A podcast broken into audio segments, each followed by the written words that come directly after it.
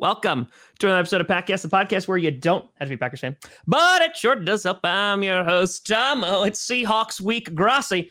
And today we're going to be breaking down Sunday's matchup between the Seattle Seahawks and the Green Bay Packers, a fierce rivalry that I feel like has been going on now for quite some time. And to help us break it all down, we got a very special guest, creator of his own YouTube channel, Mr. Steezy A. Smith, joining us from Hawaii. Daisy, buddy, thanks for being here. I appreciate it. Nah, thank you for having me on. Uh, like he said, yeah, we are over here in Hawaii, so you know, excuse the shirt, but really happy to be on and really excited for this game. So thanks for having me on, brother buddy, you never have to excuse that shirt ever. That shirt is phenomenal. So no, no, no. There, there's no apologies necessary. I appreciate you taking time away from the wonderful beaches and and coming on on Packcast, and we'll, we'll dive right into it.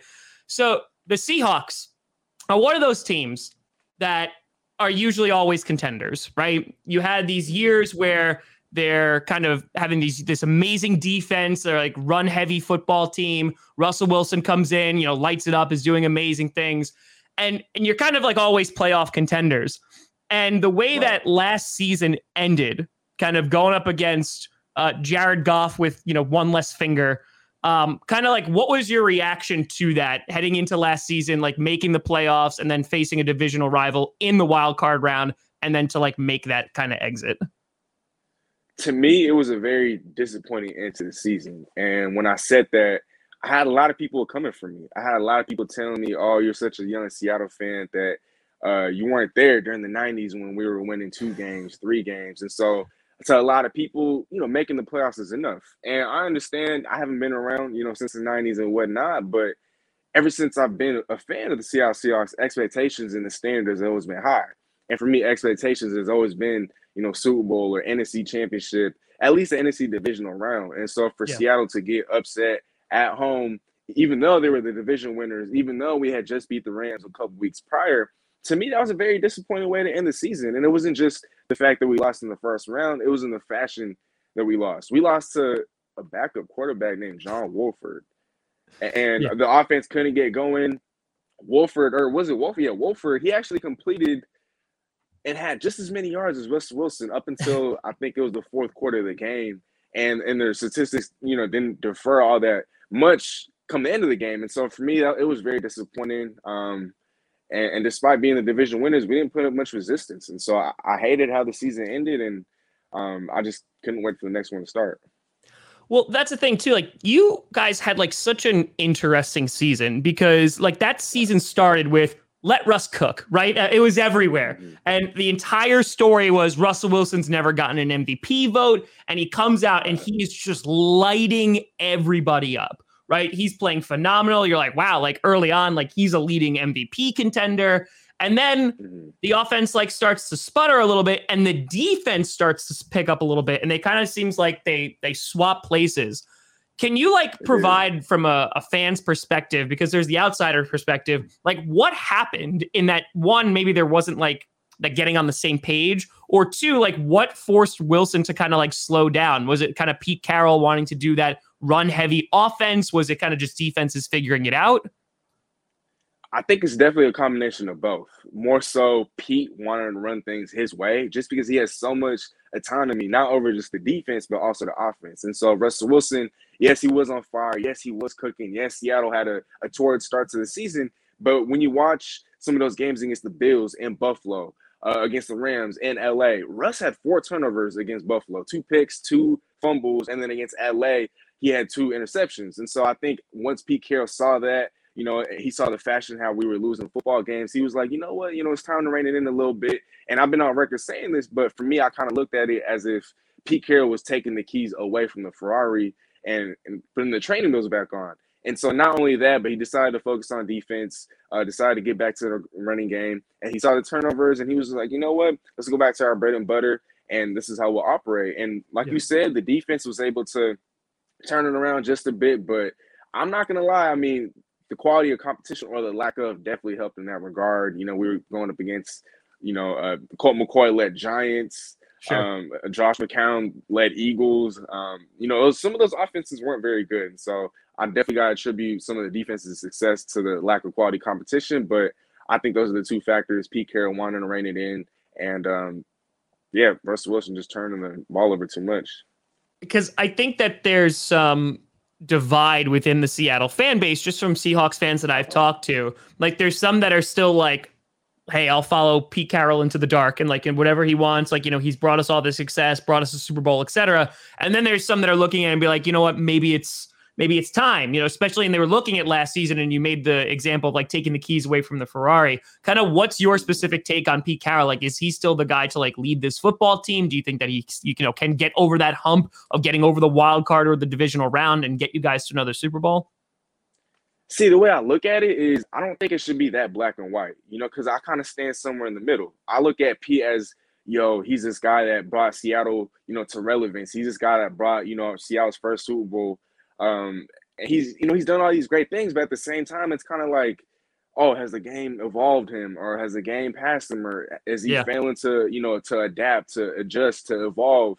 And I kind of just look at it as if there's only one guy that could drive the boat, right? And, and, Russell Wilson and Pete Carroll, despite them making it seem as if they're on the same page, I don't think these guys have been on the same page for years now. Hence, yeah. why Russell Wilson went out and and listed four teams he would accept a trade to, despite not actually requesting the trade. Like that was just weird.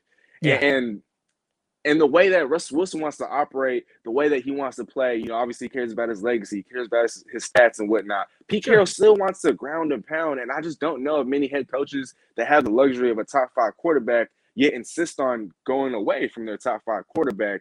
And so, to me, I've been on record saying this in in, in a bunch of different episodes of mine. I just don't think these guys are on the same page. Even if Pete Carroll's to is to right the ship, even if we're to make the playoffs and, and make some sort of run, um, yeah. I, I, just don't see this this relationship lasting between the two. I think it's got to be one or the other. It got to be Russ or it got to be Pete. And I, to me, I could still be a fan that appreciates Pete Carroll's greatness, all the while sure. saying that it, it's time for them to to move on. Well, and it's it's funny because it like it's that age old question, right? I mean, that's been going on for like Tom Brady and Bill Belichick. It's like, all right, who's more important? Is it the QB or is it the head coach? I mean, you even saw that in Green Bay with Mike McCarthy and Aaron Rodgers. And it was kind of like, all right, like which one's more important? And the Packers like, well, it's definitely Aaron Rodgers. So like, bye bye Mike McCarthy. And mm-hmm. you know, from your standpoint, because that you transitioned perfectly into what I was going to talk about, your off season, um, for like a hot minute was the most um I don't want to say controversial. Was I say like the most hot button issue for like a good solid five minutes? Then there was Deshaun Watson. Then there was Matthew Stafford. Then there was Aaron Rodgers. Then like every other quarterback decided to have issues. And you mentioned it. You know, Russell Wilson coming out saying like, "Hey, you know, we could talk about trades, maybe potentially like with these four teams, talking about how he wants O lines and he's he's tired of being hit." You know, kind of what's your feeling going through that? Because you mentioned Russell being a, a top five QB, and, and he's definitely in that conversation. I mean, the guy can do amazing things you know you're you're hearing this and you're like oh crap like is this about to become like a split? Is this about to be a relationship that's no longer sustainable? Kind of what are your thoughts going into this offseason and hearing all the stuff that wilson's coming out and saying? You know i was definitely a little worried. Um I, I did a lot of guest appearances on different shows and whatnot and that was literally the only thing i talked about for like yeah. you said weeks on end. And um you know i never got tired of it and I wasn't super worried. I kind of just looked at it as if, okay, look, Seattle has to make this move. Seattle has to do this. Seattle has to have this much success in the upcoming season.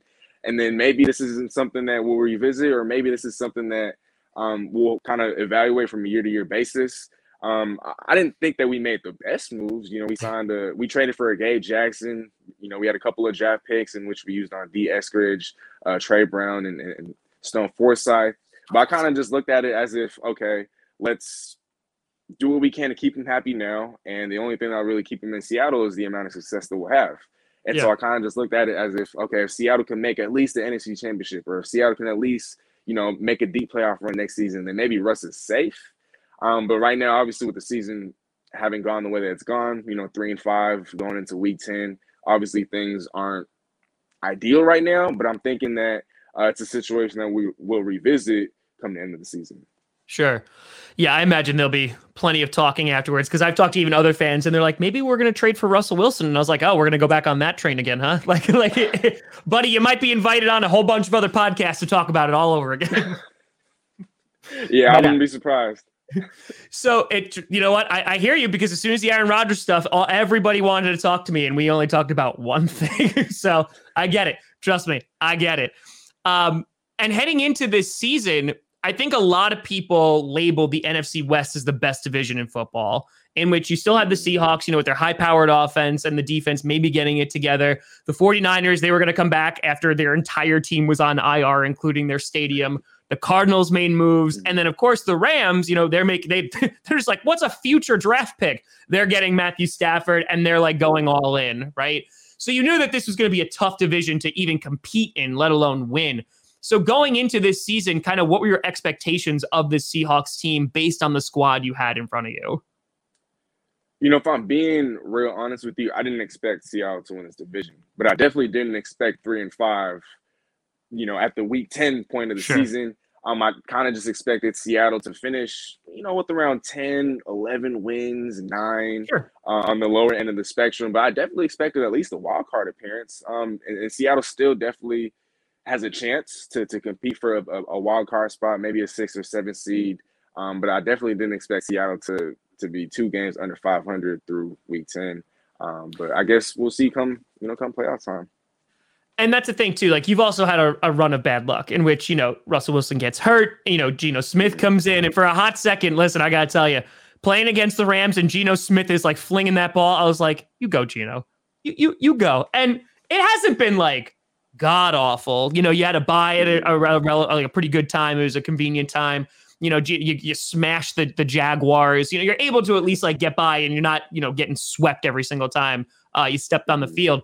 And Russell Wilson coming out with his very dramatic, like I'm back, like you know the pin is on the floor, you know, kind of video. It looks like an ESPN 30 for 30 thing. Um, right. and and kind of like you, you mentioned this and, and touched on this before. You know, before you even look at Sunday's game, heading into the rest of the season, you'll have a healthy Russell Wilson back. How do you like, based on the rest of your schedule, how do you like your chances of being able to sneak into the playoffs with a wild card spot, you know, given that there's seven positions that you could potentially fill? Not to sound like a homer, but I'm really high on Seattle making the end of the season run and making it as a sixth or seventh uh, contestant in, in the playoff race, just yeah. because when you look at some of the teams above the Seahawks, right, the Saints, uh, do we expect Trevor Siemian or Taysom Hill to to take this team to the playoffs? I mean, I know their defense is nasty, right? Yeah. We do not.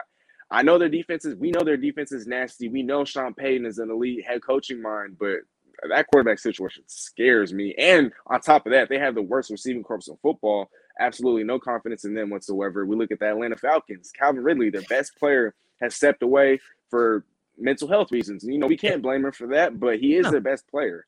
So you take him away from the Atlanta Falcons. Do we trust the Atlanta Falcons? I mean, we're all surprised they didn't choke last week. And so if that's something that we're surprised about, I don't think this yeah. is a team that should be making the playoffs. Um, yeah. We look at the Minnesota Vikings. They lost the best uh, edge defender and, Danielle Hunter. We saw what happened last year when they lost Danielle Hunter. That defense was awful. That's I don't true. have any trust in Kirk Cousins either.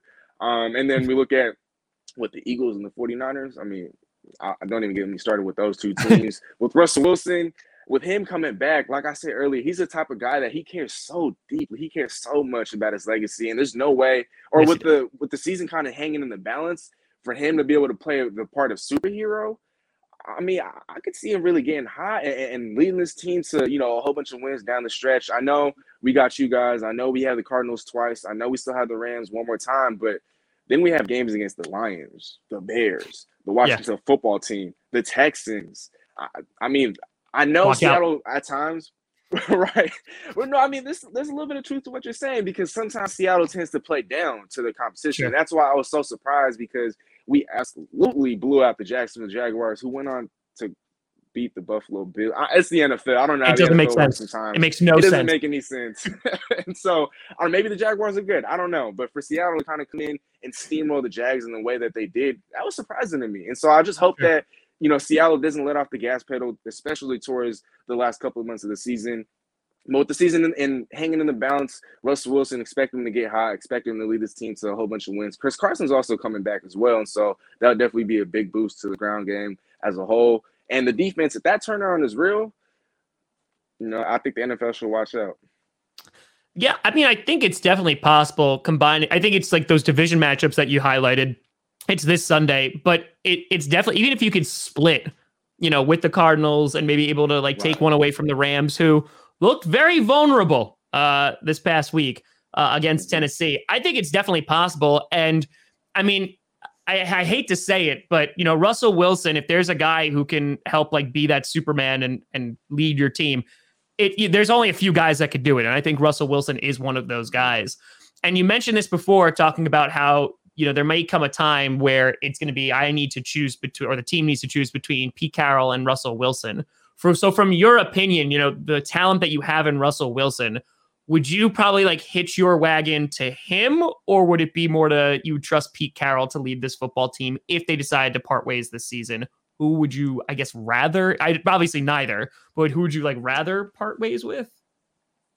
Man, I guess I'd rather part ways with Coach Pete. Um, like I said earlier, he's his continued insistence on on you know favoring the ground game. I, I understand sure. it, I, I respect it, I appreciate it, and I like what he brings to the table. But the type of personnel that's present on this football team, I think it's it's a team that should be more built off of its offense. You know, it should be built off the passing game. I mean, we're talking about DK Metcalf, a top 10 yep. receiver in football. We're talking about Tyler Lockett, one of the NFL's most underrated receivers. We're talking about a top five quarterback and Russell Wilson. We're talking about a play caller and Shane Waldron, who came over from that Rams system, from that Sean McVay coaching tree. And so, sure. why don't we utilize the personnel that's available to this football team? The offensive line is is okay. You know, the, the ground game, Chris Carson hasn't been able to stay healthy. The defense isn't elite. And so, I don't see that the ingredients are there for a run oriented football team. The desire might be there, but I don't see the ingredients or sure. the personnel being there. And with Russ Wilson, like we talked about, franchise quarterbacks don't grow on trees. Russ Wilson, he spends just about as much money on his body uh, than than LeBron James. I mean, they're they're up yeah. there. They both spend upwards of a million dollars on a million dollars, yeah, season. A million dollars. And so with Russ Wilson being 31, 32, I could see another 10 years if I'm being realistic. Coach Pete Carroll, he's 70, going on 71. How much more time does he have? And I hate to be that guy that looks sure, at sure, a guy sure. who's a little older, but for being realistic, I mean, Russell Wilson obviously has so much more time ahead of him. I'd rather go with Russ, and I hate to say it, but I'd rather part ways with Coach Pete. Because it's it's about windows, right? And you, I mean, right. listen, we talked about it. Packers fans with Aaron Rodgers, Bears fans to talk about with like that defense. And now you're talking about it with Russell Wilson. Is that like, listen, when you find a franchise QB, there is a window in which, hey, this is how long I'm going to be competitive for. And it gets more mm-hmm. difficult, especially, you know, after that rookie deal and you're throwing lots of money at these guys. And I think, you know, you're kind of, you hit the head, the nail right on the head and talking about like, you need to capitalize on that. You have pieces in here because like there will be a DK Metcalf extension that's going to be very sizable, you know, that's going to happen after mm-hmm. that rookie deal. And I think, you know, building up that offensive line is where it's going to start and where it's protecting that franchise QB. It's making sure that you're able to establish those running lanes. And the defense, yeah, I mean, it's not elite right now, and it hasn't been elite for like a bit now. So it's like, okay, well, let's take the weapons that we currently have on this team and make the most of it. Exactly. So, I mean, like, yeah, it, it makes logical sense. so I think it's it's a matter of you know, are we stuck in this kind of like traditional like, idea of like what this identity is of this team? And maybe we need to get away from it because maybe we need to actually look at practicality and like what we actually have on the squad. Yeah. Exactly. And, the way I look at it is Coach P, he's kind of in over his head a little bit. You know, he, he's kind of thinking to himself like, you know, yo, I, I, brought this franchise to relevance. You know, yo, I've, I've brought a Super Bowl title here. I can keep doing what I'm doing and expect it to work, you know, over and over and over again. Uh, you know, maybe he's just yeah, he's in over his head. And I mean, I don't like to make accusations such as that, but sure, sure, sure. that's kind of what it seems like. Yeah. So, I mean, you, you have an uphill battle a bit, you know, to kind of get back into the standings, especially with the division. I think it'll be much easier to like clinch one of those wild card spots. And you look ahead to this Sunday. So we don't know if Aaron Rodgers is going to be back yet. Our left tackle, David Bakhtiari, got activated, but we don't know if he's going to play on Sunday. Uh, and obviously, it's a very different game if Aaron Rodgers plays. And your franchise and mine, uh, we have we have some history, buddy. We uh, we have some history. I I can honestly say that your franchise is responsible for my most angry moment as a Packer fan and my most depressing moment as a Packer fan. Uh, with the fail Mary, which mm-hmm. I have a mm-hmm. picture, a, a signed picture of the fail Mary that is in my bathroom. That is a true story. Uh, and on top of that, uh, the NFC Championship game, which I was the most dejected I think I've ever been watching a football game. Uh, how do you feel about this rivalry? Because I feel like over the past few years, the Packers have been able to like steal some away, you know, and kind of like get some wins. Um, but how do you feel? Like, do you still see like there's an actual rivalry between our two franchises? What? Of course, of course. I mean, we're talking about Russell Wilson and Aaron Rodgers, two top three, top four, top five guys ever since Russell Wilson came into the league. They've had so many battles. Uh, usually, you know, I think the home team has actually won the majority of these matchups in the last, yeah. you know, decade or so. Or so. And so, um, there's been a lot of games, especially a lot of great playoff matchups. And so, definitely a, a matchup yep. that I look at as a rivalry, and definitely a matchup that I look forward to every single time it's on the calendar.